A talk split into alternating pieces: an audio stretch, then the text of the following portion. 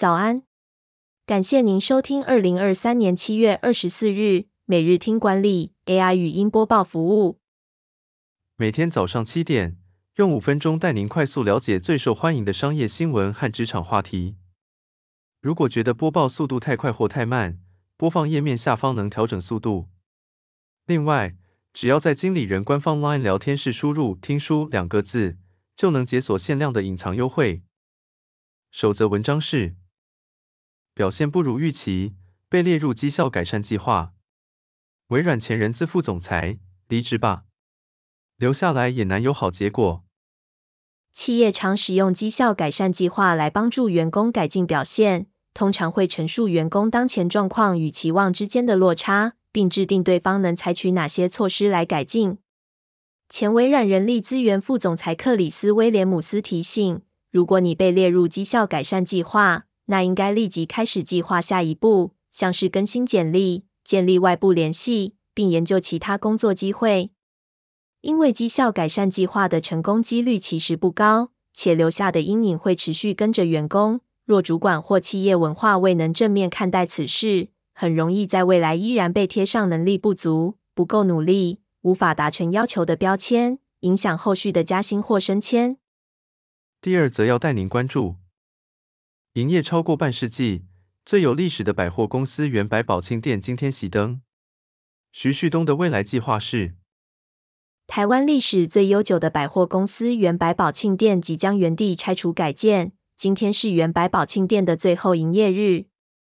远东集团董事长徐旭东表示，改建新大楼很有挑战性，因为店址临近总统府，有楼高限制，不过也因为地处西门商圈，预计将设置电影院来强化娱乐功能，借此吸引年轻新客源，力拼宝庆店成为西区新地标。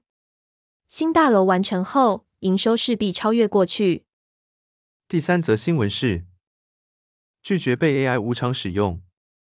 8500位作家发出公开信，要求生成式 AI 补偿版权费。日前8500多名作者联合签署公开信，呼吁生成式 AI 领导者在训练 AI 时使用受版权保护的材料前真的同意、认可并给予公平补偿。生成式 AI 的工作原理是利用机器学习模型，学习人工创建的内容数据集中的模式和关系，然后再利用学习的模式生成新内容。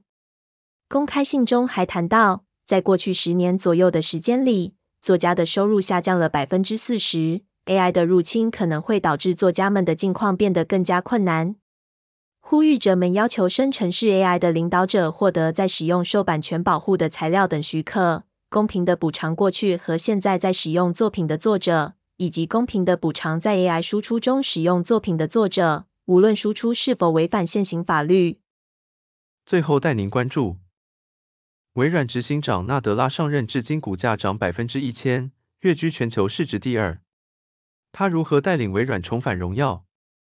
萨蒂亚·纳德拉自2014年接任微软执行长后，成功带领微软转型，股价上涨超过 1000%， 成为全球市值第二大公司，并被视为 AI 竞赛下的领先者。纳德拉的领导特质包括同理心、团队共识、创新思维和合作精神。纳德拉在微软推动的改变包括打破部门壁垒，让员工与客户接触，鼓励员工参与黑客松、和解专利控诉、和苹果合作提供 Office 服务等。他提醒微软人，微软当初成功的关键是善于与别人合作，企业存在的意义是为了解决问题，不该因为自尊而推开客户。感谢您收听，我们将持续改善 AI 的语音播报服务，也推荐您订阅经理人电子报，我们会将每日 AI 播报的文章寄送到您的信箱。再次感谢您，祝您有个美好的一天。